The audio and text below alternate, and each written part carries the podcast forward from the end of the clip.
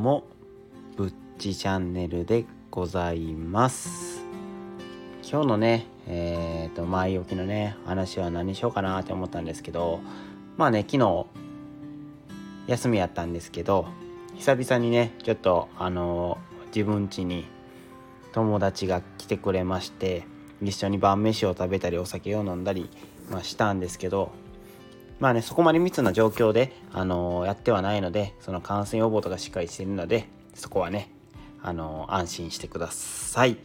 でねやっぱりね友達と久々遊ぶとねやっぱ心がねワクワクして踊り出しますねやっぱり仕事ばっかりの人生ではいけないなっていうふうに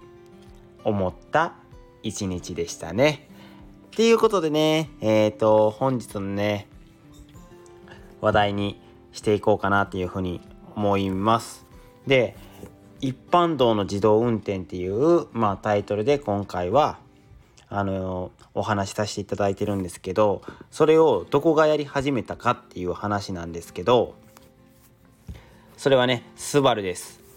またね、ニュースピックスさんからね、ちょっと面白そうな話題を取ってきたので、ちょっと読ませてもらいますね。えっ、ー、と、一般道でハンドルやブレーキの操作を人工知能、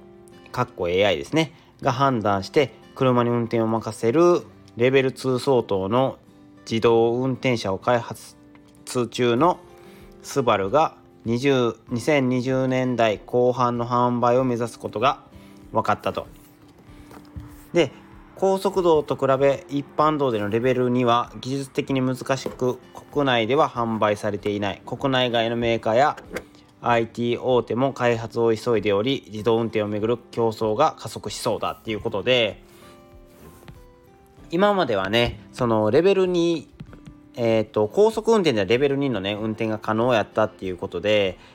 えー、車種で言うと,、えーと、トヨタのレクサスの LS であったりとか日産のスカイラインが対応してたってことなんですけどそもそもレベル2やって何ぞやっていう話なんですけどもまあ全てのねレベルを言っちゃうとちょっとねややこしいんでもう一部だけ抜粋で言わせてもらうんですけどもハンドル操作加速減速の全てを自動制御。現在は高速道路に限って実用化っていうことでこのハンドル操作とか加速減速をもう全部自分でやってくれると。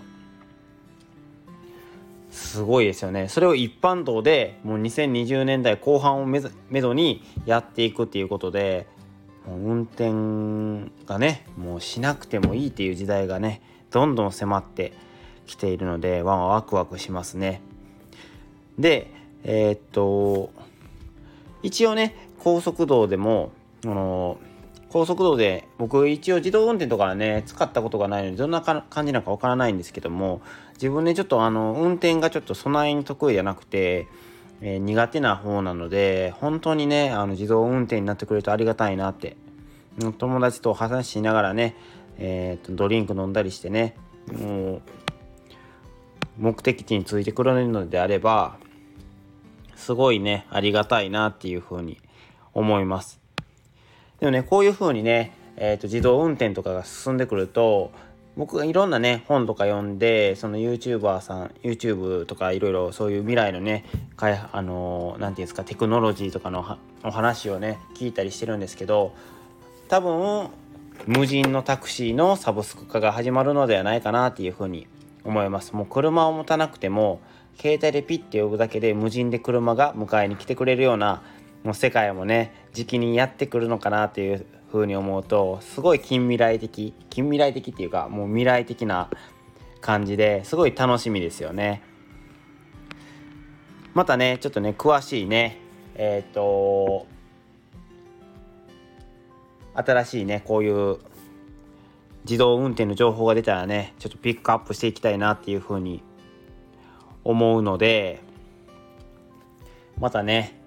このスバルさんがね頑張ってくれることを期待して今はね